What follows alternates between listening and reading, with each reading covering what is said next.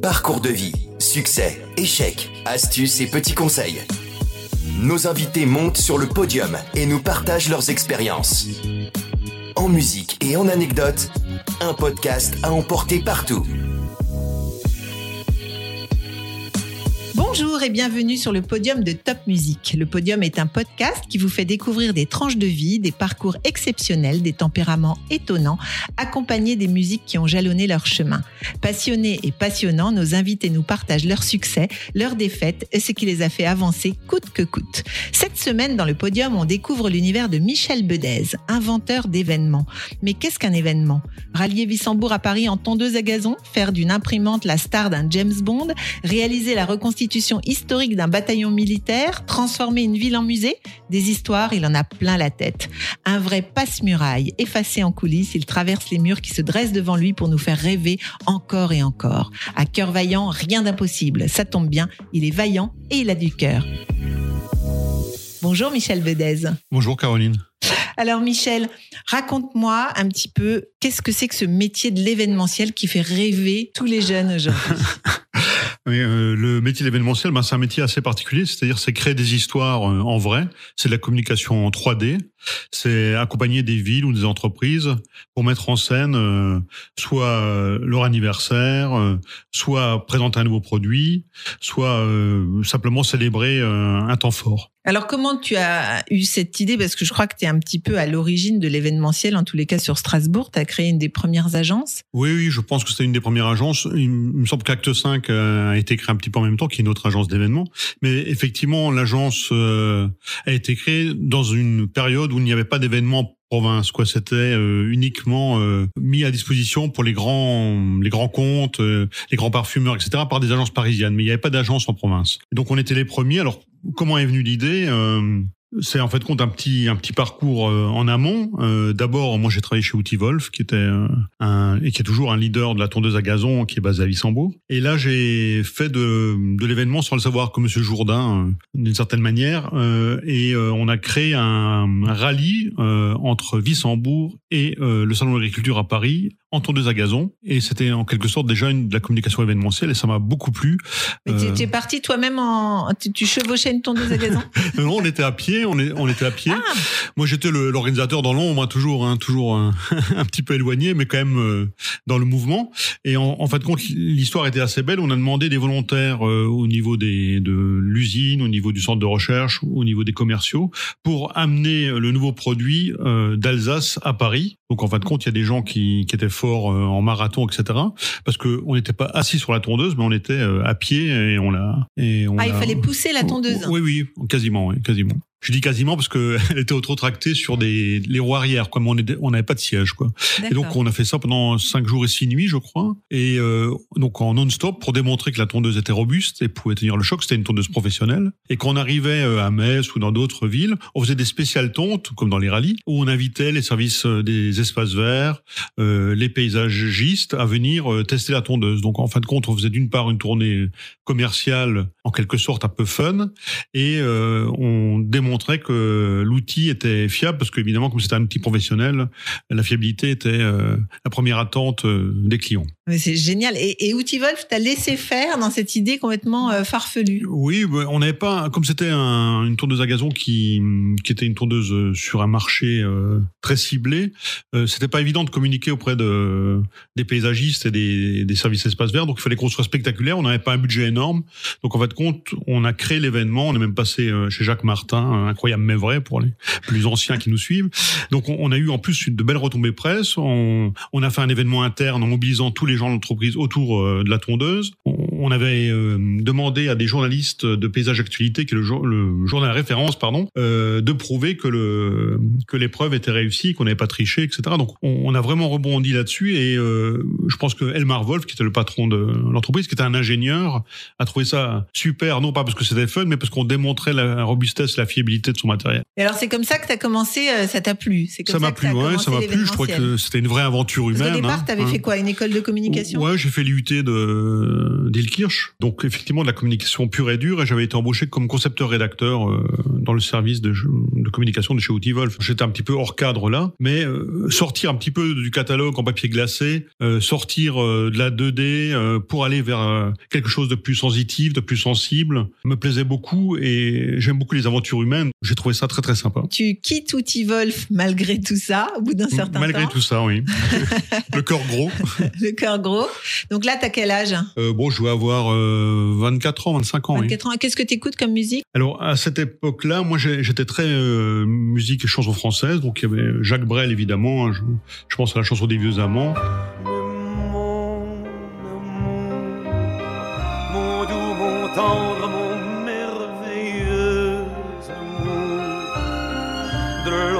jusqu'à la fin du jour, je t'aime encore, tu sais, je t'aime.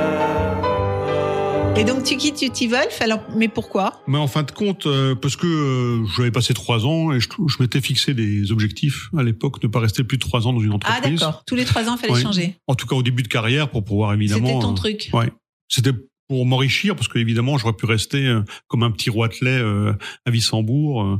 La, la, ville est formidable, j'avais plein d'amis, etc. Mais le confort aurait pu m'étouffer peut-être ou me. En tout cas, tu avais la bougeotte. Ouais, exactement.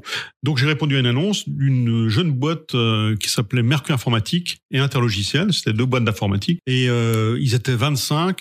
Donc 25 personnes, c'est une toute petite boîte émergente. Et ils m'ont embauché comme responsable de la communication. Et ça a été une expérience incroyable parce que j'ai vécu l'explosion de, la micro-informatique en direct. Euh, cette boîte était formidable. Elle avait été créée par Maurice Vallée et Michel Longchamp. Maurice Vallée, c'était quelqu'un qui a fait Polytechnique qui était directeur de l'informatique euh, aux Hospices civils de Strasbourg, euh, mais qui était très jeune hein, et qui avait écrit en une nuit, c'est la légende qu'il disait, un système opérationnel euh, comme un DOS qui permettait de gérer d'un système une multitude d'ordinateurs. Donc c'était complètement révolutionnaire parce qu'à l'époque c'était un poste, un logiciel, et là à partir d'un seul logiciel, d'un seul cerveau, on pouvait gérer jusqu'à 10, 15 ordinateurs en multiposte, multitâche. Donc c'était extraordinaire.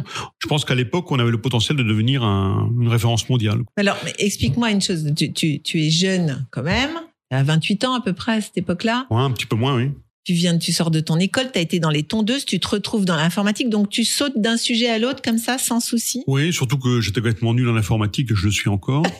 Mais euh, l'aventure m'intéressait une fois de plus. C'est-à-dire que. Donc tu veux euh, dire que quand on fait de la communication, on n'est pas obligé d'être euh, complètement investi de son produit? Si, il faut l'être évidemment, mais euh, surtout qu'au départ, euh, je devais suivre les notices d'utilisation des logiciels. Ça aurait été une pure euh, bêtise de, de, faire ça. Donc, euh, ils ont embauché quelqu'un qui avait le profil communication et, euh, et informatique, parce que moi, j'étais incapable de faire ça. Par contre, le vrai challenge, c'est de faire d'une petite, une micro-entreprise, une start-up, on dirait aujourd'hui, alsacienne, d'en faire une référence nationale, puis européenne au moins. C'est ce qu'on a fait d'ailleurs. Hein. C'est ce qu'on a fait. Donc en trois ans, euh, j'ai accompagné par la communication parce qu'ils faisaient aucune communication. C'était des techniciens pur jus, quoi. Enfin, ah bah, ils sont à privatif communication en général. C'est ça, ça, hein. Ils avaient la tête enfoncée dans leur dans leur système opérationnel. Ils m'attendaient avec impatience et euh, donc on a tout fait sauter. Hein. Euh, enfin, tout était possible à l'époque. Tout était possible. Tous les soirs, euh, c'était la fête dans l'entreprise. Mais par contre, on travaillait. C'était 100% boulot, 100% festif. C'est-à-dire que c'était nuit et jour, on travaillait. Et ça, c'était vraiment enthousiasmant je suis resté trois ans dans cette entreprise, mais en trois ans, on est passé de 25, je crois, à 120 personnes. Donc, ah vous imaginez le nombre de déménagements qu'on a dû faire. euh, on est, on est entré en bourse. Il y a deux, les deux entreprises sont entrées en bourse. Euh, c'était, c'était complètement fou. On faisait la une de, de toute la presse nationale. Euh, Maurice Vallée était vraiment vu comme un pape de l'informatique. Et je me rappelle d'un titre, je crois que c'était de Zéro Informatique, qui disait du nouveau dans la choucroute Vallée. Clin d'œil pas ah très léger par rapport à l'Alsace et un petit clin d'œil aussi par rapport au patron qui s'appelait Vallée. Mais euh, on était vraiment les cadors quoi. Hein. On a on a créé un, notre propre euh, salon de l'informatique à Paris, enfin autour du, du système. Enfin c'était incroyable et donc tout était possible et on euh, et le, le, le patron, euh, les, les, deux patrons me suivaient à fond parce que j'apportais du frais. J'avais fait toute une opération qui serait impossible aujourd'hui de communication où euh, on voyait des ordinateurs qui se suicidaient parce que c'était trop seul. Quand il y avait marqué drame de la solitude, j'avais fait comme les, les unes de détectives, on avait fait les faux détectives, je sais pas si, si vous vous souvenez de ce type de, de magazine. Et donc il y avait un ordinateur qui se, qui se suicidait. Pourquoi? Parce qu'il ne connaissait pas la, la solution MOS Multi Operating System. donc c'était incroyable. Et après il était heureux évidemment parce qu'il avait trouvé des solutions et des copains. Et comment il euh, faisait pour se suicider? Ah ben, il avait une arme, hein, il avait un revolver Ah qui était ouais. posé à côté. Oui, c'était assez, euh, C'était hard. bon, c'était hardcore, mais bon, quand même. T'écoutais quoi à ce moment-là pour te donner des idées comme ça Oh là là, mais il y avait, bah c'est marrant parce que c'est Dark Side of the Moon de Pink Floyd. Donc voilà, et euh, un petit peu de, ouais, sans doute un- du, du rock euh, un peu grunge. Il y avait, alors on, on était encore pas là, mais il y avait le début de Nirvana, etc. Enfin, c'était dans ces périodes-là où, euh, évi- évidemment, on, on dansait en secouant la tête fortement euh, et en battant la mesure, euh, comme si on avait une guitare euh, électrique dans les mains. Mais bon, c'était, c'était très sympa. Alors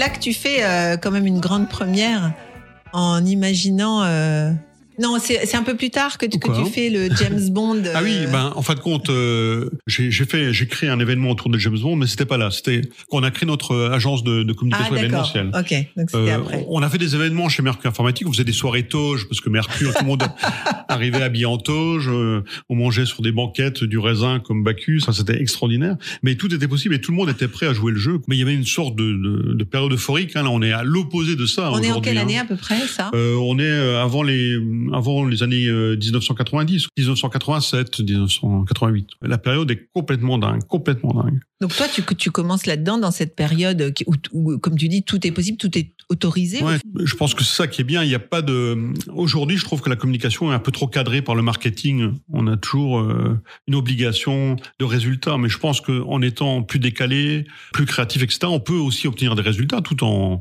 tout en garantissant les objectifs.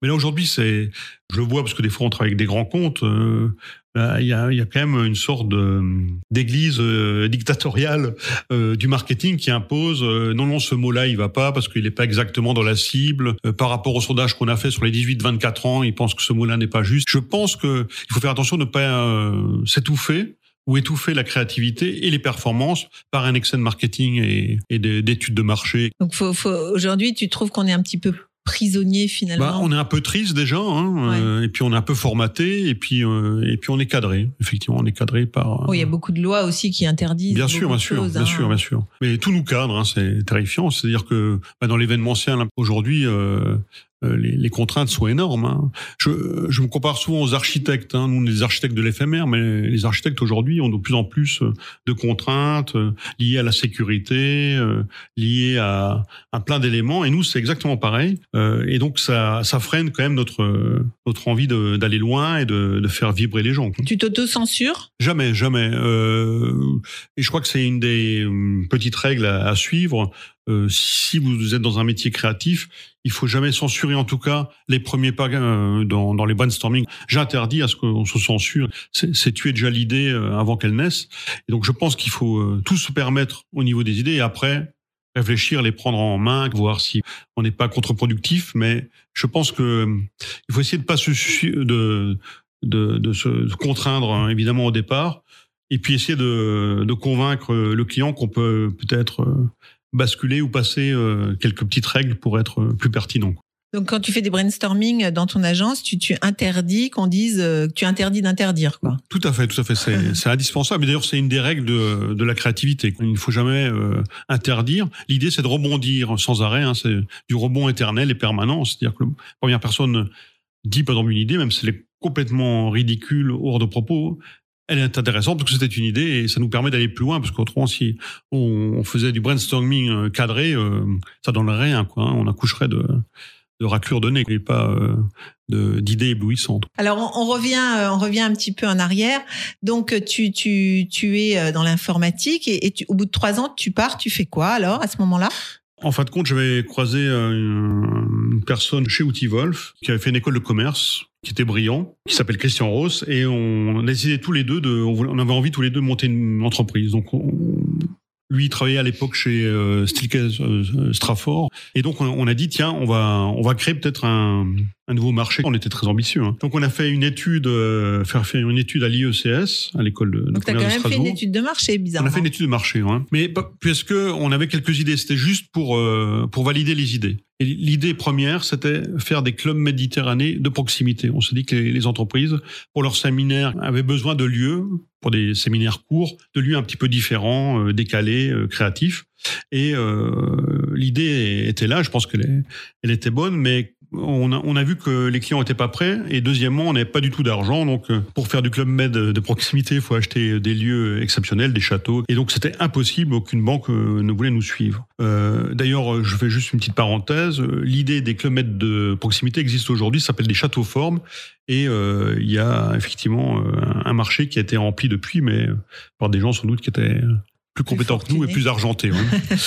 et donc suite à ça, on s'est penché sur l'idée de l'événementiel parce qu'on connaissait même pas l'événementiel. Il y avait, je crois, Mars Alimentaire qui en faisait un petit peu euh, sur la place de alsacienne, mais c'est tout. Donc on, on, a dit tiens, bah, ça, ça, semble intéressant parce que les grands groupes euh, font appel à ce type de, de, support, donc pourquoi pas le proposer à des plus petites entreprises ou dans des entreprises régionales. Et on s'est lancé. Euh, assez rapidement. On était euh, alors tout de suite, hein, c'était, on s'est déroulé nous-mêmes le tapis rouge. Hein, on était euh, place Kléber. Tous les deux. Ouais, tous les deux, mais on était place Kléber. On avait une plaquette hyper luxueuse. Euh, on est un peu bluffé. Hein, on avait mis des photos de PPDA euh, comme si c'était notre copain. Euh, voilà, on avait on avait trouvé des photos d'alignement de, de, Ferrari qu'on avait intégré dedans. Enfin, on, voilà, on avait un petit peu joué la carte d'une entreprise déjà installée. installée, exactement. Alors que c'était pas le cas. Hein. Et, et la chance qu'on a eue, ou parce qu'on était tout déterminé, c'est qu'on a eu rapidement des clients.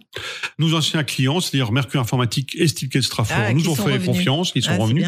Donc c'était génial. Euh, donc euh, ils ont aidé au démarrage de l'entreprise. Et, euh, et ensuite on a travaillé pour Électricité de Strasbourg assez rapidement. Et après c'était parti. Et ça c'est parti à une vitesse fulgurante quoi. C'est-à-dire que en trois ans euh, on était une douzaine de personnes. On avait une agence de communication près de la halte Tony Garnier à Lyon. Donc ça a été fulgurant. On a tout de suite eu des, des grands noms qui nous ont fait confiance et t'écoutais encore un peu de musique à ce moment-là pour Oui, alors alors retour parce que moi je viens de la vallée de Sainte-Marie aux Mines et c'est la grande époque de Catonoma. Euh, Catonoma, c'est euh, Burger, c'est Rodolphe Burger. Et Pascal Benoît, qui est son batteur, que je connais aussi. Euh, et moi, je les avais croisés au lycée. Et là, ils étaient au summum. Et je me rappelle que j'écoutais La Chambre, qui est un, qui est un morceau incroyable. C'était, ils avaient été consacrés comme le meilleur groupe de rock européen par les les, les, les. Enfin, ils étaient ils étaient vraiment publicités par de grands noms, etc. Donc c'était vraiment une époque incroyable et ils le méritaient hein, parce que ils ont un rock très élégant et très minimaliste. Dans ma chambre, vous croqueriez une pomme petite, vous tremperiez dans le thé des langues de chat en silence. Donc temps fort est né.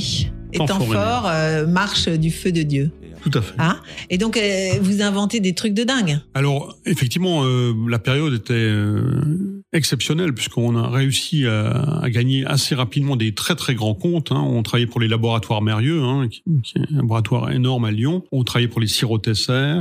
On, on, on, a fait une convention pour eux à Biarritz euh, avec euh, Bruno Sabi qui était euh, champion de course automobile et basque sans doute aussi. Et on avait évidemment euh, le vent en poupe et on a gagné Hewlett Packard Europe, c'est-à-dire le, le numéro un du photocopieur à l'époque.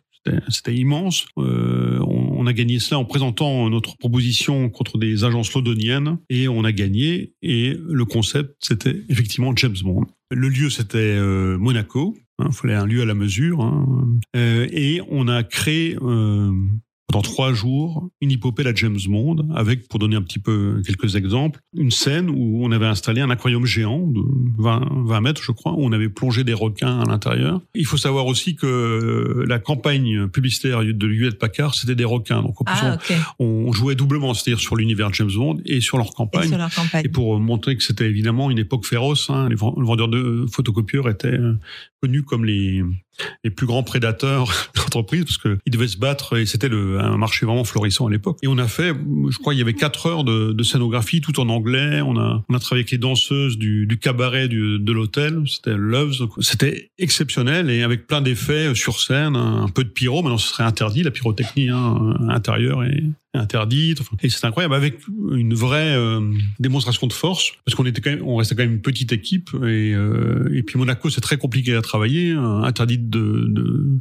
de garer sa, sa, camionnette ou ses camions plus de plus de cinq minutes parce que ça fait pas joli dans le dans le, dans paysage. le paysage, donc on l'enlève. Les, les, les, hôtels à l'époque n'étaient pas du tout euh, prêts à recevoir de l'événementiel de cette taille-là. Hein. C'était euh, table avec feutrine verte et puis euh, des verres d'eau et Des une bouteille. dîners, ouais, c'est ça. Donc et là, on, on devait venir avec des décors, donc il n'y avait pas de mot de charge pour accéder aux salles. Donc on passait par les cuisines de, du palace. Enfin, c'était Mais, mais c'est incroyable. un peu ça l'événementiel, c'est- c'est c'est aussi l'imprévu, non? C'est Oui, gérer l'imprévu. Mais plus on avance en événementiel, euh, moins on veut le gérer l'imprévu. hein. Au départ, c'est rigolo parce qu'on apprend son métier. Je pense que l'événementiel, on le on le vit, donc on comprend euh, et on, faut être débrouillard, faut répondre à des trucs. Mais je pense que j'en parle à, mon équipe ou aux jeunes stagiaires. Je dis il faut prévoir, anticiper et garder le fun. hein. C'est-à-dire que si vous avez euh, prévu et anticipé 150% de votre événement et qu'il arrive quelque chose, vous avez tout le loisir de vous concentrer sur euh, la petite pétouille qui vous embête.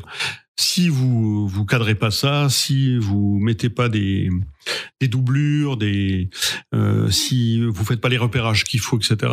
Si vous avez deux trois euh, petites choses qui partent en cacahuète, ça peut devenir terrible parce qu'on travaille en direct. Hein. Contrairement aux agences de communication traditionnelles qui font par exemple de l'impression, elles peuvent dire tiens, ben, je me suis trompé dans l'impression, on réimprime. Là, on est en direct, on a 400, 1000, euh, on était jusqu'à 2000 ou 3000 personnes qui vous regardent. C'est stratégique parce que c'est les clients de l'entreprise, etc. Si, ou c'est le PDG qui parle. Si à ce moment-là, il y a une partie du décor qui fonctionne pas, s'il y a un effet Larsen dans le micro, si euh, il y a la mauvaise vidéo qui qui démarre, si euh, enfin il peut, si vous n'avez pas euh, anticipé le fait qu'il y avait un match euh, de foot juste à côté que personne peut se garer, si la, la météo a été prise à la légère, vous pouvez aller vers une catastrophe, mais ça va se Et voir d'une manière incroyable. Il coûte hein. cher, c'est-à-dire que Ouais. d'une part le, le client va être mécontent parce qu'évidemment il va perdre des points. Hein. S'il fait appel à l'événementiel, c'est pour quelque chose de stratégique pour sa boîte, c'est pour euh, pour lancer un plan interne, c'est pour montrer à, à sa force de vente qu'il y a le produit euh, qu'il faut. Donc ça va être catastrophique. Et puis il va le dire à tous les directeurs com ou les directeurs euh, généraux. Oui, t'es blacklisté. à ce et on est black, blacklisté et l'entreprise peut, peut effectivement mourir. Hein, donc on n'a jamais le droit à l'erreur, jamais. jamais. Donc ton, ton conseil pour, pour tous ces jeunes justement qui aimeraient faire de l'événementiel, c'est faut être ultra précis en réalité. les- oui, tout à fait. L'événementiel, c'est pas euh, se promener avec une coupe de champagne euh, le soir et en faisant des C'est sourires les à, autres qui à font des la fête, mannequins. mais, ouais, c'est mais ça. pas toi. hein. Oui, c'est ça, exactement. La première erreur, c'est de penser ça, quoi. Même quand vous avez fini euh, l'événement, c'est-à-dire le grand show et qu'il y a une partie traiteur après, vous pouvez dire, tiens, je, je vais un petit peu me la couler douce maintenant. euh, le plus gros de l'événement est passé, mais jamais, parce que tout peut arriver. Hein. Donc il faut rester sur le pied de guerre jusqu'à la fin, jusqu'à le, le démontage. Une fois que les camions ont été chargés avec les flycases et sont partis, et que les gens sont rentrés chez eux, enfin vos équipes sont rentrées chez eux, là vous pouvez Là tu peux souffler. vous souffler. Mais avant, tout peut arriver. Un peu, tout peut arriver, vraiment. Oui, Donc, puis il- tu, tu es le référent. C'est-à-dire C'est même ça, si le cocktail c'est pas toi, euh, tout le monde dira c'est toi. Mm, finalement. ouais, exactement, exactement. Hein et là, je, je prends un exemple parce qu'on on peut. Je parlais de loupé, euh, d'un mini loupé parce qu'on en a eu. Ça fait euh, 30 ans, plus de 30 ans que je fais de l'événementiel. Un moment euh, superbe convention, tout se passe bien. On va manger nous dans les backstage, hein, et donc c'était soirée dansante. Donc super, on avait des DJ stars qui animaient euh, la soirée et euh, tout le monde danse, etc. Et normalement, on laisse toujours une personne qui euh, surveille ce qui se passe en salle. Mais là, comme tout s'était bien passé, qu'on sortait de trois jours d'événements danse, on était content de se retrouver ensemble pour simplement euh, un petit quart d'heure pour souffler, boire un verre et, et manger un toast. À ce moment-là, il y a la cl- cliente au bout de cinq minutes qui vient en disant il y a un souci. Il y avait des, des gens qui étaient sous lors de la soirée et qui ont lancé, qui ont aspergé les DJ stars avec de l'alcool. Et euh, les DJ ont tout coupé en disant nous on travaille pas dans ces conditions-là. Et donc on avait encore deux ou trois heures de fête à faire et les DJ étaient Vous voulez Et- partir. voulait partir. Donc elle a réagi assez vite. On a rattrapé le coup, quoi. On a grondé les gens qui lançaient de l'alcool et on a convaincu euh, les DJ de revenir, De que c'était pas grave. Mais euh, c'est l'exemple type, Ah oui, cinq si minutes. tu étais parti, bah Ah là oui. c'était foutu. Oui, c'est quoi. ça. Et déjà, on aurait dû euh, le intervenir avant euh, qu'ils débranchent leur sono. Après, d'un autre côté, après les gens étaient étaient plus vigilants, étaient plus respectueux, quoi. Mais tout peut arriver. Ouais, tout peut arriver. Oui, c'est une bonne leçon à retenir, ça. Hein. c'est qu'il faut être tout le temps vigilant sur ses gardes et jusqu'au bout, Jusqu'au bout. on hein. est sur le fil. hein. Et ça t'est arrivé justement d'avoir des, des, des, des gros problèmes que tu puisses pas gérer ou des choses que tu n'avais pas anticipées? Je- je- enfin, jamais. euh, on est ou, ou des fois par il y a- faute de budget, Ouais, euh, t'as pas pu. Alors, euh, Je pourrais prendre un événement qu'on avait fait pour euh, pour une grande marque de sport en Crète et on, on était donc près de la mer Égée. Au lieu de le faire dans l'hôtel, j'ai j'avais vu qu'il y avait un amphithéâtre euh, antique qui donnait sur la mer Égée. J'ai dit c'est génial. On va on va se mettre là parce que là il y a une vraie euh, une vraie belle histoire à raconter. Surtout on partait sur les Jeux Olympiques, la reine, etc. Ça avait du sens. On lance l'opération tout marche bien, les répétitions se passent bien, et le soir, donc il y a 400 euh, cadres et commerciaux qui sortent de l'hôtel pour aller vers l'endroit qu'ils ne le connaissaient pas. On a eu des, des vestales parce qu'on passait de l'antiquité à l'hypermodernité, donc il y avait des vestales avec des torches tout le long. J'arrive avec les deux DG euh, un petit peu en, avance, et à ce moment-là, quand on arrive sur scène et dans l'endroit, au milieu des gradins, tout s'éteint, plus aucune électricité, donc plus rien sur les écrans, plus d'éclairage, plus de son, pas d'électricité globale. Et là, je vois le, le regard euh, assassin des deux directeurs généraux. Alors deux remarques là à ce moment-là. Donc d'abord j'ai on a eu la chance, enfin la chance entre guillemets, c'est que un euh, c'était toute la côte, toute la crête qui avait ah. sauté. Difficile de remplacer le, producteur, euh, c'était pas de notre faute. La, deuxième chose c'est que le, on avait proposé un groupe électrogène au client et que le client avait dit non non euh, parce que le, le, groupe électrogène aurait permis de, de relier la panne électrique et de voilà de, de passer sans souci cette épreuve. Et donc ils avaient refusé. Mais suite à ça, moi j'ai, je, me suis toujours dit s'il y a un risque, il faut que j'insiste auprès du client parce que vu de toute façon les sommes et l'énergie qui est investie, souvent c'est pour un, un bout de quelques, quelques euros finalement ouais, ça, de, ça. Plus, quoi. de plus quoi et alors que le risque est immense quoi. alors ce qui ce qui était bien c'est que l'hôtel lui avait un groupe électrogène parce qu'ils avaient l'habitude des, des pannes électriques ah, oui. le réseau ils savaient qu'ils n'étaient pas très fiables donc comme on, était venu en avance là aussi anticipation j'ai demandé à toutes les vestales d'emmener les gens avec leur leur torche enflammée vers le bar de l'hôtel où on a pris l'apéritif une demi-heure après l'énergie était revenue mais pendant tout le show, on n'était euh, pas tranquille. Tendu, quoi. Ouais, super tendu. Tout s'est bien passé, personne n'a rien vu, mais je me suis dit bon, euh, il faut qu'on évite de genre de, en fait, Tu, hein. tu apprends à chaque fois. Il y, a, une grande boîte événementielle que je ne citerai pas, mais un des cadors de la profession qui a fait un événement avec euh, Nicolas Hulot en plein désert. Et là, il y avait évidemment des groupes électrogènes parce que l'électricité, euh, il n'y en a pas. Et euh, en fin de compte, au moment où euh, Nicolas Hulot descend de son hélicoptère, sans doute sur un grappin, je ne sais pas quoi, tout s'éteint sur le sur le site qui était en plein désert. Et en fin de compte, ils avaient bien des groupes électrogènes, mais ils n'avaient pas vérifié le plein. Oh, c'est incroyable. De et donc, ils étaient sans fuel et euh, les groupes se sont arrêtés parce qu'il n'y avait plus d'énergie pour les faire fonctionner. Et donc, euh, l'agence, je crois, a perdu euh, évidemment le marché, un, énorme marché. Et je pense qu'elle s'est pas remis. Sur des événementiels, par exemple, on appelle, moi je mets tout le temps un groupe man, c'est un monsieur qui est à côté du groupe électrogène, qui est là pour vérifier si tout fonctionne bien, qui a évidemment des réserves de fuel au cas où. C'est un métier ultra stressant quand ouais, même. Ouais, tout à fait. tout à fait. Mais tu, tu, es stressé toi ou t'as appris? Comment comment tu fais pour gérer Moi non, parce que plus le temps avance, plus je suis stressé. T'es de plus en plus stressé. Parce que je sais tout ce qui peut arriver. ouais. Je suis hyper rigoureux et euh, c'est du gros stress. Hein. Euh, C'est-à-dire qu'on le voit jamais. Hein. Euh, je, je, donne de toute façon une, bonne, énergie positive aux clients et aux équipes. Mais je rappelle quand même, parce que quand vous avez des, free ou des, des freelances qui viennent travailler sur un projet, eux, ils n'ont pas vécu les six mois ou les neuf mois de préparation du sujet. Eux, ils sont là pour une heure, deux heures, une journée. Donc, ils n'ont pas en tête euh, peut-être tous les enjeux. Et donc, moi, je les briefe tout le temps en disant, attention, hein, je compte sur toi, parce que tout est dans tes mains. Toi, ingénieur du son, toi, ingénieur lumière, etc. Donc, je demande d'être hyper concentré. Et s'il y en a qui discutent, parce qu'on a des réseaux euh, mhm. intercom, je, tout de suite, il est remis en place. Quoi. Il doit rester concentré. Du cadreur qui va filmer euh, euh, ou à l'éclairagiste, c'est indispensable. Autrement, euh, c'est pas vivable. Quoi. Et donc, tout le monde doit être concentré. Et après, on se détend, hein, c'est le repos du guerrier, mais sur cette période-là. Euh, et, euh, et, ça, c'est obligatoire. Hein. Des fois, je vois des, des, événements où ils sont très euh, dilettantes. Alors évidemment, euh, ils continuent à faire de bons événements parce qu'ils n'ont pas eu d'ennui à gérer. Quoi, hein. C'est comme un mauvais conducteur qui peut rouler pendant dix ans sans faire d'accident. parce que, mais si une fois les circonstances se mettent contre lui, eh ben, ben, il n'en sortira pas vivant. C'est ça. Ça. Donc il faut faire attention à ça. Et euh, moi, moi, je suis assez stressé. Et je suis rarement, pour montrer que je suis quand même stressé, rarement en commande. C'est-à-dire il y a un topper, hein, en général dans les événements, qui dit bon maintenant euh, entrée euh, jardin, l'intervenant rentre côté jardin, euh, on lance le jingle, on lance les vidéos. Attention, alors souvent il est relié par un, un réalisateur vidéo qui qui capte. Donc ça c'est hyper stressant. Et donc on a des conducteurs, tout est écrit. Bon, des fois, c'est pas écrit parce que c'est pas la volonté, on veut quelque chose de plus décontracté. Mais euh, tout est hyper euh, cadré avant. Et, ça, euh, j'ai un, un, ami, euh, collègue depuis euh, près de 30 ans, qui, qui s'appelle Philippe Marot, qui gère ça. Il adore ça. Moi, je lui, je confie ça. Quoi. Je, alors moi, je suis plutôt sur scène en train de, de, de faire le, de gérer un petit peu le déplacement sur scène ou des choses comme ça, et gérer le client. Mhm. Et lui, il va gérer toute la machine technique, ce qui est énorme. Donc t'as un côté quand même euh, commercial finalement. Il faut l'être un petit peu, ouais. commercial, Ouais, commercial, oui, il faut l'être.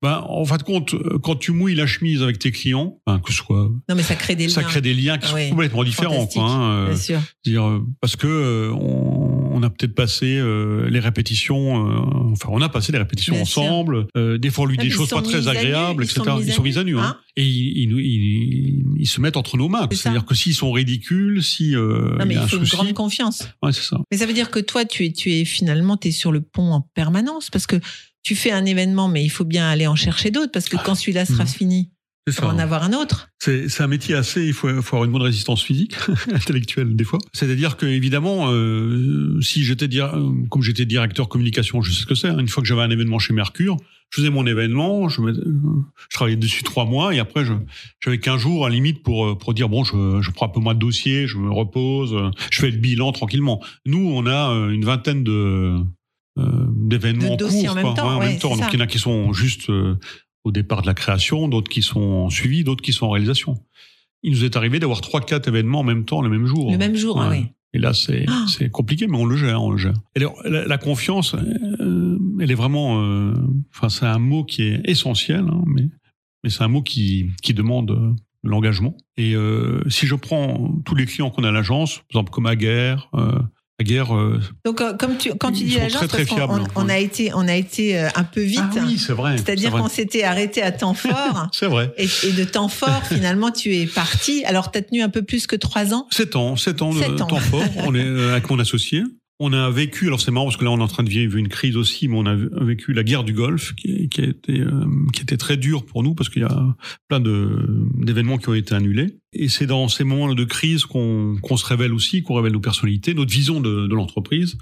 Et avec Christian, on n'était plus d'accord sur la manière de de vivre, de faire vivre l'agence. On n'avait plus la même vision, donc moi j'ai préféré euh, partir. Je suis reparti avec ma petite valise, mes, mes petites idées, et j'ai décidé de, de Ta remonter. petite valise et tes grandes idées. Oh, je sais pas, non. Mais j'ai décidé tout seul de remonter chez moi euh, l'agence en ayant euh, une idée en tête, c'est de faire que du conseil euh, ou de création sur l'événementiel, etc. Tu voulais plus mettre les mains dans le cambouis. Ouais, je, je, je pense que j'étais épuisé parce qu'on avait vraiment vécu des, des périodes très denses et, et je me dis bon, ma force c'est l'idée. Je, je vais faire ça et, euh, et ça me ça me pèse pas du tout. Au contraire, ça me réjouit, ça m'emplit de, de bonheur de créer. Donc je dis, T'écoutais je- un peu de musique là pour créer justement Euh, euh, ce, ce oui, moment oui, d'apaisement peut-être? Oui, alors il y avait euh, Portiched, mais euh, Ah, ouais. alors c'est entre euh, je dirais de la mélancolie, c'est de la beauté pure. Euh, Portiched, c'était mon état un peu là. Il y a un désir d'élévation quand on écoute aussi euh, Portiched, donc voilà. Et puis un côté minimaliste, voilà. On se retrouve seul.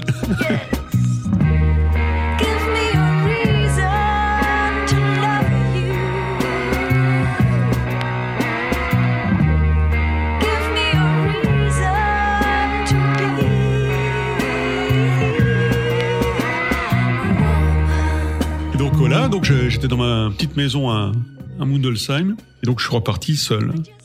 Et, en fin de compte, euh, j'ai pas pu, je suis pas resté longtemps parce que j'ai répondu à, alors bon, c'est moi qui me bien voulu, hein, mais j'ai répondu à des appels d'offres et je les ai gagnés. Je me rappelle très bien ces deux appels d'offres. euh, Donc c'était les, les animations de la foire européenne.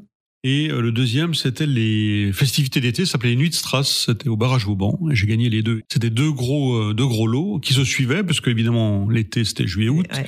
et euh, la, La foire européenne septembre. septembre, donc tout seul, là il y avait le drame de la solitude, mais j'ai laissé le revolver de côté. et, et donc j'ai commencé à étoffer euh, l'équipe, à sortir de chez moi, parce que voilà, je je pouvais pas les loger entre la cuisine et, Mais et tu le avais salon. déjà créé Passe-Muraille J'avais créé Passe-Muraille, ouais. oui. Euh, L'agence de conseil Ouais, s'appelait Passe-Muraille. Passe-Muraille. Moi, je voulais l'appeler Passe-temps, mais bon, je me suis dit, c'est pas très Après sérieux. temps fort. C'est ça, c'est ça, oui, c'est ça. Exactement. Dans tous les sens du terme. Donc euh, voilà, et, euh, et, et donc ça s'est fait à ma manière, dans ce cas-là, d'une manière plus artisanale. Je pense que Christian avait une vision très, euh, on va venir les rois du monde, enfin, ce qui est tout à fait euh, Ça existe toujours possible. d'ailleurs, temps fort Oui, ça existe toujours, Ça hein, tout à fait.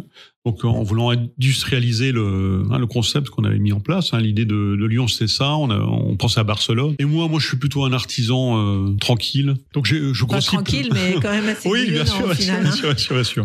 Mais donc, euh, moi, je voulais grossir plus lentement, quoi, plus, mais d'une manière plus sûre, peut-être aussi. Le cœur à l'ouvrage, voilà, c'est ça. Et les nuits de Strass, alors c'est une. Alors, c'est Nuit une- de Strass, c'était une expérience incroyable parce qu'on a. Alors, c'était une histoire de copains aussi parce que donc moi j'ai embauché des, des amis, des freelances, quelqu'un qui s'appelle Joe Kessler que, que certains auditeurs connaissent sans doute, qui était une figure euh, de la régie sur la sur la place, qui nous a quittés malheureusement. Et euh, j'avais un deuxième ami euh, qui était mon prof d'ailleurs de. On est- on n'est pas en grande différence d'âge, qui s'appelle Jean-François Zuravic et qui avait une entreprise euh, reconnue et réputée de projection d'images géantes notamment. JFZ. Et donc, euh, Jean-François m'a accompagné sur ces nuits de Strass. Euh, et c'était vraiment un moment magique. Avec Joe, on a aussi créé un système de, de voile qui se levait euh, sur le barrage Vauban, sur lequel on pouvait projeter, ce qui permettait d'avoir une vision euh, beaucoup plus intéressante sur les images, de grande, de faire grossir l'écran naturel. Et une deuxième folie, c'est qu'on faisait traverser un funambule qui sur un, fil entre les tours et et, les, et le barrage Vauban, quoi. Et donc, ça, avec du feu d'artifice dans le dos, quoi. C'était extraordinaire. Il faisait 200 mètres, je crois, sur, sur un fil. Ça, Enfin, c'était une commande de la ville? Alors, alors, évidemment, le, la, la ville dit il faut animer euh, l'été, et donc, on a une page blanche, quoi. Ah, c'est comme oui. ça. Ah oui, c'est comme ça, oui. On, Alors on après, il y a- t'appelle, on te dit tiens, faut animer l'été. Euh, non, il y a un appel d'offres. Donc euh, voilà, donc il y a un appel d'offres. Donc selon la, la, taille euh, de, l'événement, tu as un appel d'offres qui est plus ou moins ouvert. C'est-à-dire que ce soit national, européen. Enfin, c'est des c'est des, des contraintes et des normes administratives. hein. Parce qu'évidemment, la ville ou même tout- toutes les institutions ne peuvent pas vous donner un marché comme ça. D'abord, il faut que vous le gagniez. Donc, Mm. donc je savais, je sais pas quoi, il y a une dizaine d'entreprises événementielles de Paris d'ailleurs, etc., qui ont répondu sur le projet. Mais Donc, ils avaient donné le lieu ou c'est toi qui y a le lieu, le lieu là, mais c'est pas obligatoire, mais là le lieu était Était était, donné. ouais. d'accord. Le lieu était donné, la jauge, le nombre de publics qui voulaient attendre, hein, qui devaient pouvoir voir le spectacle. Enfin, il y a un certain nombre évidemment de, il y a un cahier des charges techniques, mais euh, il y a aucun concept. Là, on, on a on a fait projection sur la sur la cathédrale et animation des quais. Euh, avec des projections sur euh, sur le, les musées, etc. Et euh, là, euh, par exemple, pour donner un exemple, il y avait quand même des, des annotations conceptuelles. Le- L'idée de la douceur de vivre à Strasbourg, c'était la reconquête des quais aussi. Il y avait un concept. Ouais, c'était le slow live, enfin, etc. Donc il y avait quand même un concept, une base de concept dans lequel il fallait s'inscrire. Ou ça peut être, on a répondu, on l'a pas eu, c'était le- les euh, millénaires de la cathédrale. Enfin, évidemment, euh, là donc c'est le millénaire, donc il faut travailler. Là, là, c'est un peu plus précis. Donc il y a, il y a, il y a un cahier des charges plus ou moins précis selon les, les désirs de, euh, de l'institution. Et donc le- la ville, c'était les nuits de Stras. Il fallait faire quelque chose qui, un spectacle qui peut réunir, je sais pas quoi, 5000 personnes tous les soirs. C'est moi qui proposais ce Ce concept. Enfin, L'histoire, ouais, c'est ça. Il y avait une histoire, évidemment. Si je me souviens bien, c'était une sorte de création du monde, qu'on partait du Big Bang et puis on allait euh, C'était en On est quelle dans les année, tu te étoiles. souviens? 94, 95. quoi. D'accord. C'était un moment merveilleux. Puis je, et puis c'était culotté de la ville de me faire confiance, parce que. Oui, parce qu'au final, euh, t'étais tout petit. Ouais, j'étais tout petit. Hein. T'étais redevenu tout petit. Mais bon, je pense que le, la, le concept était culotté et riche, c'est-à-dire que j'ai riche euh, pour la ville et les, spectateurs, parce que j'ai, je pense que j'ai pas euh, gagné beaucoup dessus. J'ai tout mis dans le dans le spectacle. Après, la structure était légère, donc je pouvais me permettre d'être d'être disert. Mais bon. Oui, c'était vraiment très très sympa. Et suite à ça, donc ça c'est quand même des événements vitrines. C'est pour ça que j'avais fait aussi. Quoi. Ouais, ouais. Je pense que quand, quand tu pars, euh, c'est comme quand on avait monté Temps Fort, ça c'est peut-être une idée aussi. Quand vous montez votre boîte, vous avez intérêt à rassurer euh, vos clients potentiels, puisque vous n'avez Rien vous n'avez rien à montrer. Ouais, vous avez pas des- La première chose qu'on a faite avec Christian, que j'ai fait dans- par la suite, c'est qu'on a donné des cours, lui à l'IECS et moi à l'IUT euh, d'Ilkirch. Le fait d'être déjà intervenant euh, à l'université, ça rassurait déjà. Il faut essayer de trouver des moyens de, de rassurer par euh, soit euh, des exemples qui se rapprochent de ce que vous allez faire, soit pour dire je suis reconnu d'une certaine manière. euh. Mais bon, c'est- ça, c'est ce qu'on va appeler la légitimité, en Oui, fait. bien hein. bien sûr, bien sûr. Pourquoi je vais te faire confiance? Oui. Qu'est-ce que tu as fait pour que j'ai envie de te croire, de croire à ton projet, Oui. d'imaginer que ça va marcher, que Puis à l'époque, on avait moins de 30 ans, quoi, hein, Mm. quand on a monté Temps Fort. Donc, on était des petits jeunes et on n'avait jamais eu de- d'entreprise avant. tu, Mais- tu mais vois que- aujourd'hui des agences événementielles avec des jeunes qui, qui créent des agences et tu, tu remarques des choses. Tu aurais un conseil à leur, euh, à leur donner? Moi, je pense que. Parce que les temps ont, ont quand même Oui, terriblement changé. Bah là, hein. moi, je dirais que c'est pas le moment de monter une boîte événementielle oui, aujourd'hui, hein, évidemment. On est d'accord. Si euh, il devait monter une, une agence euh, événementielle, je pense que les jeunes sont très très euh, habiles dans le dans tout ce qui est réseau, connectique, enfin image, enfin ils savent bien jouer l'image. Donc je, moi je pense qu'il faut se focaliser là-dessus, mais de la créativité. Par exemple, on travaille alors c'est pas une agence d'événements qui s'appelle les AVE avec Exciters, qui sont spécialisés dans la, la- la projection d'images grande puissance, mais nouvelle génération, hein, le mapping. Et donc eux ils ont réussi et ils commencent à être reconnus un peu partout euh, dans le monde, quoi. hein. Donc il faut, je pense qu'il faut avoir une spécialité, voilà. C'est ça. je- je- c'est peut-être plus clair quand je dis ça. Toi, tu es assez généraliste au Moi, départ. je suis généraliste. Si on a une spécialité, il faut être le meilleur dans cette spécialité et être reconnu pour ça. Et on toi, viendra ta spécialité, c'était finalement la créativité. Oui, le, ce qui, euh, ce qui les gens je pense, viennent te les- ouais. chercher parce que pour la euh, pour cette créativité. Et après, euh, le zéro défaut entre guillemets. Ouais. Hein, C'est-à-dire que ils sont sûrs que ça va marcher. Parce que évidemment, il y a des agences qu'on est en compétition qui sont moins chères que nous, mais elles travaillent pas de la même manière que nous. Donc après, il y a le choix du client. Soit il dit, bah, je prends une part de risque, mais c'est ce que je disais avant par rapport à une agence de communication euh, peut-être plus traditionnelle, la part de risque est plus élevée encore. Le choix d'une agence, il est quand même euh, parce que tu mets, tu mets, tu te mets vraiment en jeu et, et on peut pas disparaître. hein. si on fait une faute, on peut pas disparaître. oui. Donc il faut quand même Autrement, t'es hué par par tout le monde et c'est pas bien. Je pense qu'il y a une part de risque et euh, et, je pense qu'en te spécialisant sur sur un domaine ou dans un domaine, Que tu, vas venir hyper pointu, voilà ça, fait, et tu ouais. maîtrises. Mm. Et il y a pas de, tu vas rassurer ton client parce que tu tu peux pas te tromper. Quitte à faire un ou deux essais aussi euh, quasiment gracieux pour euh, pour quand même euh, pour montrer que ça marche. que ça marche. Peut-être essuyer quelques plates quand même, mais comme Et, tu le fais de manière nuits de gracieuse. Stras, tu, tu as été tout de suite suivi. euh, qui était maire à l'époque de Strasbourg? Euh, qui était maire? C'est une. Catherine Trottmann, non? Je pense que c'était Catherine Trottmann, oui. Je pense que c'était Catherine Trottmann, oui, tout à fait. Moi, mes événements ont toujours été, euh, enfin, ont toujours une part de culture. Je pense que ça aussi, c'est une différence. C'est-à-dire que moi, je pense que il faut toujours, alors c'est très prétentieux quand je dis hein, tirer les gens vers le haut, c'est pas ça, mais les enrichir d'une manière ou d'une autre.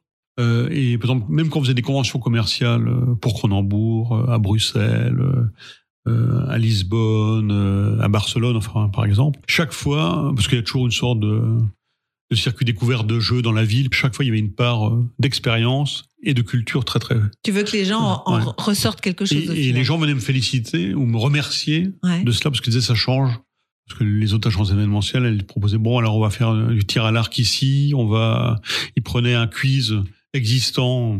Alors que moi j'essayais de trouver des lieux, enfin louer des lieux, enfin. Par exemple, euh, à Barcelone, plutôt que de faire les ateliers, parce qu'il y a toujours une plénière, après des ateliers, on travaille soit sur des produits. Et donc, au lieu de faire ça dans, le- dans, les, dans les ateliers sous-com dans l'hôtel, dans les petites salles qui sont réservées pour ça, moi, j'ai loué des lieux partout dans, dans la ville, des lieux forts. hein. On a loué euh, une partie du zoo de Barcelone, euh, on a loué des catacombes, et chaque fois en lien. Avec le thème Ouais. du- de, de l'atelier. Et là, c'était les arts, justement, mais les arts espagnols. Donc, c'était la movida, le...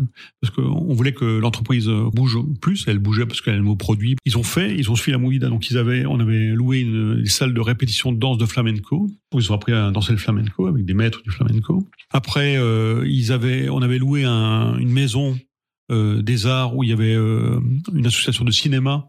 Donc ils ont dû créer un clip. Donc là c'était l'atelier Almodovar. Ça c'est super fort parce que en plus de la culture, on fait un lien entre leur culture d'entreprise et la culture de l'endroit où ils sont. Parce que moi je connais des, des conventions d'entreprise où ils louent un hôtel, mais il ferait mieux de le louer. Euh, de pas louer d'ailleurs parce que ils, ils vont c'est ça c'est ça ils vont à Ouais. l'autre bout du monde et ils sortent pas de l'hôtel Ouais, ouais, quoi, ouais, ouais. ou c'est juste pour euh, pour faire la fête Donc il y a un supplément d'âme dans tes. Tes- D'ailleurs, parlant de ça, tu, tu, as, tu es aussi à l'origine de Strasbourg, mon amour. Strasbourg mon amour. Donc là, c'était un appel d'offres euh, fait par. euh, bon, je ne sais plus. C'était. Enfin, il y avait l'office du tourisme, oui, ça, avec des.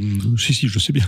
L'office du tourisme, mais il y avait aussi les hôteliers restaurateurs. Et il y avait aussi, il fallait animer la ville dans des moments euh, Creux. creux. Donc il y avait euh, le moment de Pâques, il y avait le moment euh, de février, à Saint-Valentin. Nous, on a choisi euh, février. Et euh, donc j'ai travaillé euh, avec euh, VO, une agence de communication, et j'ai dit il faut pas que ce soit la capitale de l'amour. Enfin, Puis il n'y aurait pas vraiment Ouais. de légitimité. Ouais, légitimité, oui, par rapport à Venise par ou par rapport- voilà. euh, ouais, ou, euh, ou à des balcons célèbres. Euh, J'ai dit il faut un truc un peu sexy, et puis on voulait sortir de, du côté un peu évidemment réinventer la Saint-Valentin. Strasbourg en amour, ça claque bien. Ça marche bien même dans toutes les langues. Enfin, tout, tout le monde sait dire mon amour. Et, et donc on a décidé de tout, euh, de tout mettre à plat et de réinventer cette fête-là. Et ça, et ça marche, euh, tonnerre de Dieu. Parce que ça fait un petit Ouais, moment maintenant ouais, que ça existe. fait six hein. ans. Hein. Six ans. On est très très content. Et là, on- dans les services de la culture de la ville, euh, nous accompagnent aussi en faisant des choses parce que je, je, je tiens à cette part culturelle. Même si on on on- on n'est pas légitime complètement, mais on, on aime bien nous mélanger cela, sortir un petit peu la culture de ces cathédrales. Il y a une musique particulière euh, qui te fait penser à Strasbourg, mon amour? Euh, on a une, une nuit entière euh, où on, on joue que du slow. C'est-à-dire, donc on- le slow est en train de mourir. hein. Non, moi j'ai dit il faut faire le conservatoire du slow à Strasbourg. Donc on est en train de travailler là-dessus. On est en train de travailler là-dessus. Oui, c'est ça. Ou c'est Ti amo, ou Ti amo. Euh, Je trouve que l'amour et l'Italie c'est pas mal. Donc, donc Ti amo c'est très bien aussi.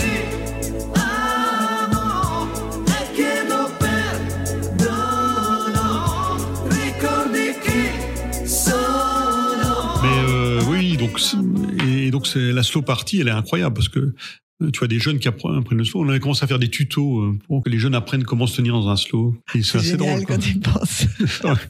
Il n'y a, Ah oui. il y a plus de slow dans les boîtes Ouais, de moins en moins maintenant Ah avec oui, en plus le, le corona. Bah, maintenant. Donc voilà, mais, mais c'est charmant et on, on adore ce- cet événement-là. Et parle-moi un peu de l'industrie magnifique. L'industrie magnifique aussi, c'est une expérience euh, qui, est, qui est incroyable puisque c'est parti d'une idée de, de Vincent Frolicher, euh, de la DIRA et euh, de Dominique Formal d'Aquatic Show. Hein, donc euh, Aquatic Show aussi qui est une grosse boîte qui travaille dans l'événementiel. Quand je parlais de créneaux, Ouais, très et les- spécialisés. eux, eux sont ils sont, parfaitement ils, sont, ils spécialisés. sont les meilleurs dans leur créneau et donc connus dans le monde entier. Ouais. Et donc ça c'est génial parce que c'est ils, ont- ils ont réussi effectivement ils, ont, ils ont créé presque leur marché. Donc c'est fabuleux, hein, c'est fabuleux ce qu'a fait Dominique dans son entreprise. Ils avaient cette idée de de mettre en valeur l'entreprise par un spectacle autour de l'eau évidemment parce que euh, Dominique euh, était partie prenante et euh, et de faire une exposition d'éléments d'industrie dans la ville. Donc je les ai rencontrés rapidement. Il y a Jean-François Lanuc qui nous a rejoint, qui représentait la ville. Il y a Jean Hansmenel je connaissais parce qu'il était directeur de la communication de Cronenbourg, donc on travaillait ensemble, qui était en train de, partir vers une nouvelle aventure. Euh, il nous a rejoint aussi. Donc on a créé une association et euh, l'idée qu'on a eue, c'est de dire peut-être que l'exposition, fallait pas faire la foire de Paris dans Strasbourg en mettant, je mets euh, une pelleteuse ici, une tondeuse là, ou je sais pas quoi. Mais c'est l'idée d'apporter, de valoriser, parce que l'industrie, c'est- beau comme une œuvre d'art. Il faut, la sortir de son image peut-être un peu vieillotte ou un peu, euh, un peu lourde, si je puis dire. L'idée, c'est de mêler, associer industrie, art et espace public. Quoi. Donc les, les entreprises, euh, donc ça s'appelle l'industrie magnifique. Je trouve que le nom, on l'a trouvé de manière collégiale, il est très très fort. Et euh, l'idée, c'est de que des entrepreneurs deviennent des mécènes euh, d'artistes et les artistes créent une œuvre qui a un rapport avec l'entreprise, mais ça peut être une valeur, ça peut être un objet, ça peut être, euh, Mhm. hein, ils, ils seront libres de créer ce qu'ils veulent. Et puis on installe ça sur les places publiques. On a eu un, un succès fou. On là donc euh, pour euh, cette année, il devait y avoir une deuxième édition qui, qui va être euh, reportée, alors, soit en septembre, soit en mai de l'année prochaine. Tout le monde repart, hein, on est en contact avec eux. Enfin, il y a, il y a une vraie, y a une vraie famille qui s'est formée autour de cela, donc c'est chouette. Et l'idée, c'est d'en faire un événement national. On, aimerait bien l'associer à la semaine de l'industrie, qui n'est plus très visible aujourd'hui. Parce qu'on préfère cela plus des portes ouvertes, par exemple, dans les entreprises en même Mhm. temps, euh, inclure les peu la journée écoles. du patrimoine. C'est ça, exactement. Ouais, Donc ouais. il pourrait y avoir cet totem dans la ville, et puis après, une sorte de, de, de relais euh, avec plein de d'artères vers les entreprises qui pourraient ouvrir. Et c'est c'est vraiment passionnant. T'es toujours passionné par les événements que tu. Ah oui, il faut, il faut vraiment. Je suis passionné, coriace. Je, je, le- en Ça, plus, ça peut pas se faire s'il n'y a pas de Ah non, passion. non, euh, c'est la, la passion, c'est le, le moteur numéro un. Et il faut être quand même, euh, faut avoir euh, du souffle quand même, faut être déterminé à tous les niveaux. C'est-à-dire que d'abord pour euh, remporter des marchés, donc il faut avoir la, la passion et la transmettre aux gens qui vous écoutent. Après, il faut avoir la, la passion pendant pendant la construction de l'événement pour euh, faire passer des idées. Il faut être sûr de soi. Et après, il faut être passionné le, le jour J pour emmener tout le monde dans l'aventure, que ce soit le, évidemment le client, nos équipes.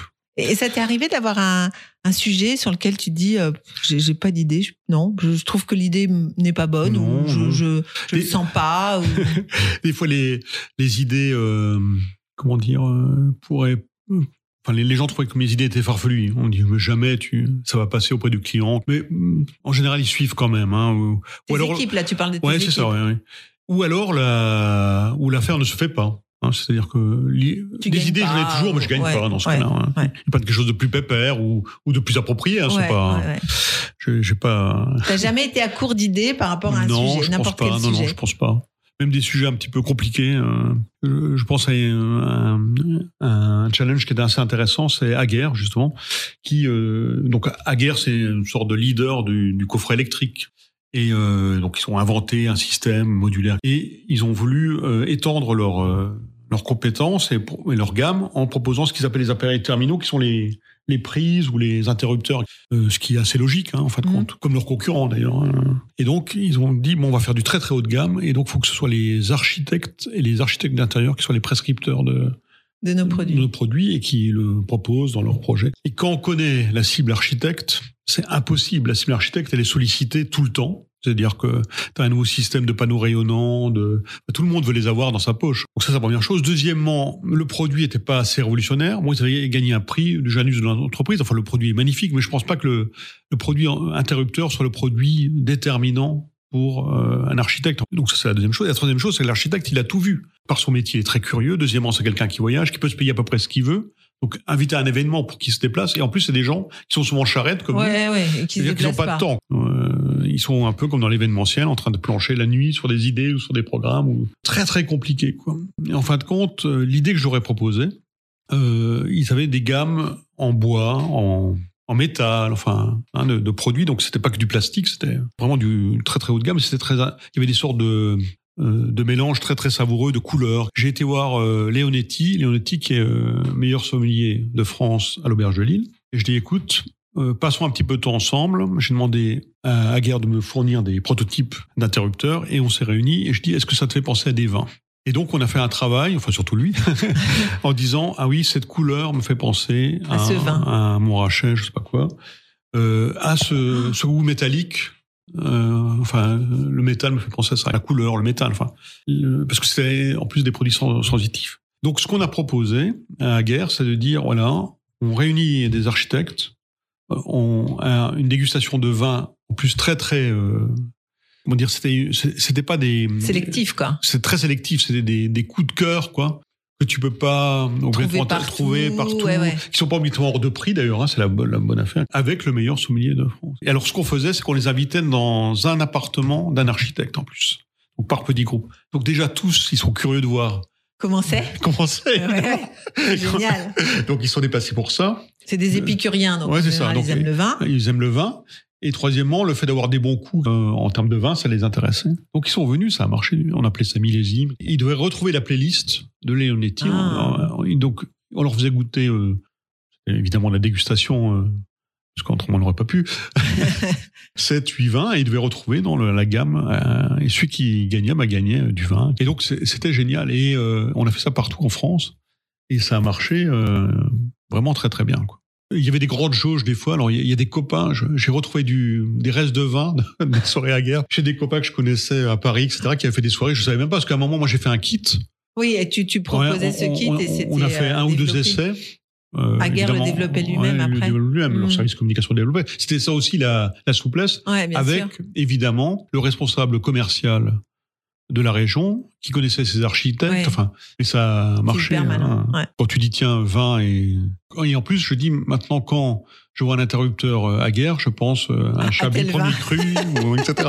Je dis ça, mais euh, on avait sorti le, Oui, le produit du cadre, contexte. hein, ça, ça, ce contexte, et ça c'était vraiment intéressant. Et c'était ça la volonté. Et en plus par la qualité des vins et par la qualité des soirées, on a travaillé avec Leonetti sur euh, un kit de, de restauration en disant tel vin, il faut manger ça. On a été loin quoi dans le Mm. dans l'harmonie globale. Et ça a vraiment très très bien marché. Tu es bouillonnant d'idées, c'est impressionnant. Et, et- et tu m'as dit pourtant que tu étais, un garçon ultra timide, qui n'avait pas d'amis, qui était tout seul Quand j'étais petit, chambre quand j'étais petit.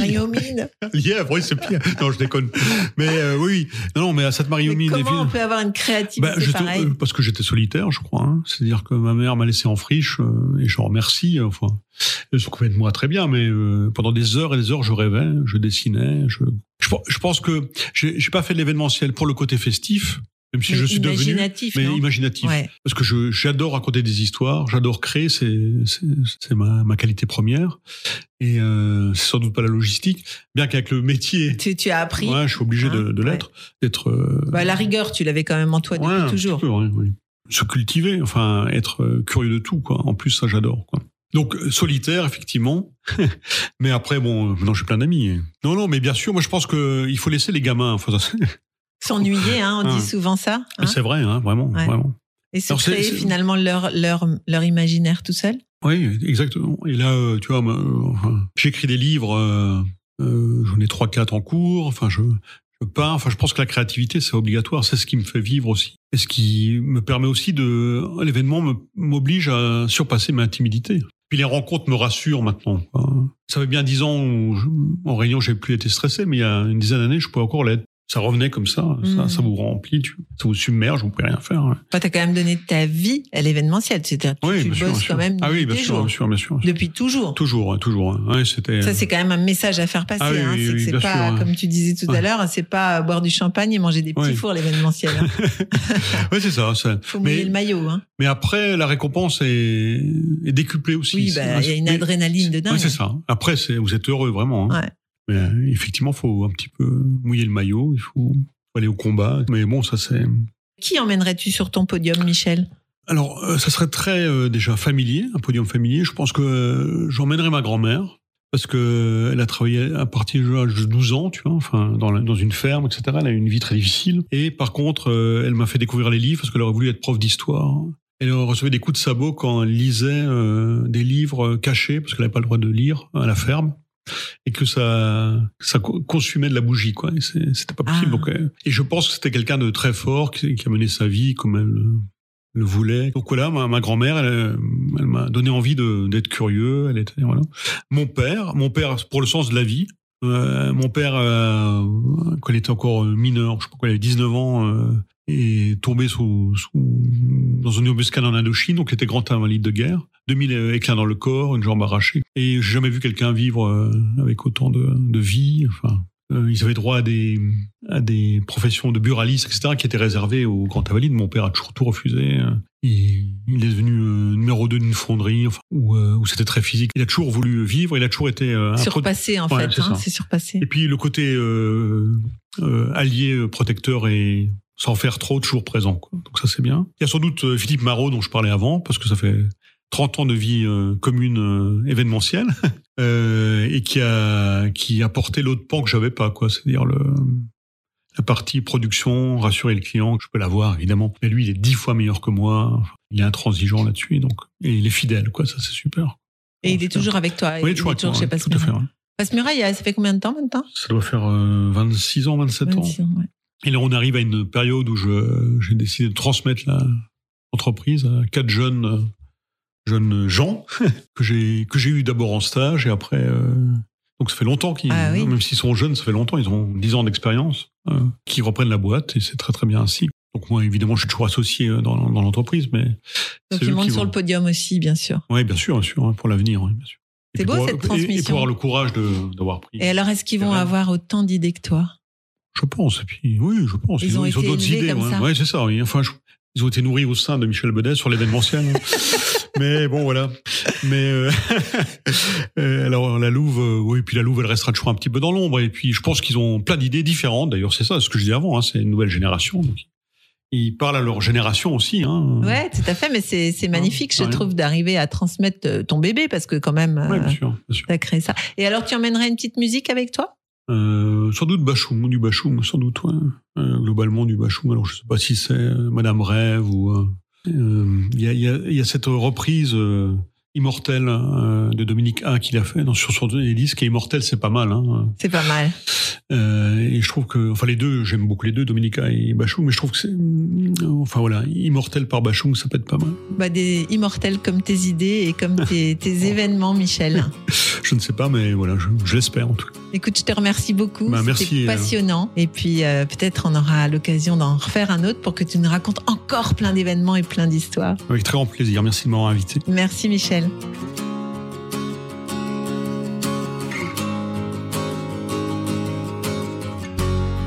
Je ne t'ai jamais dit, mais nous sommes immortels.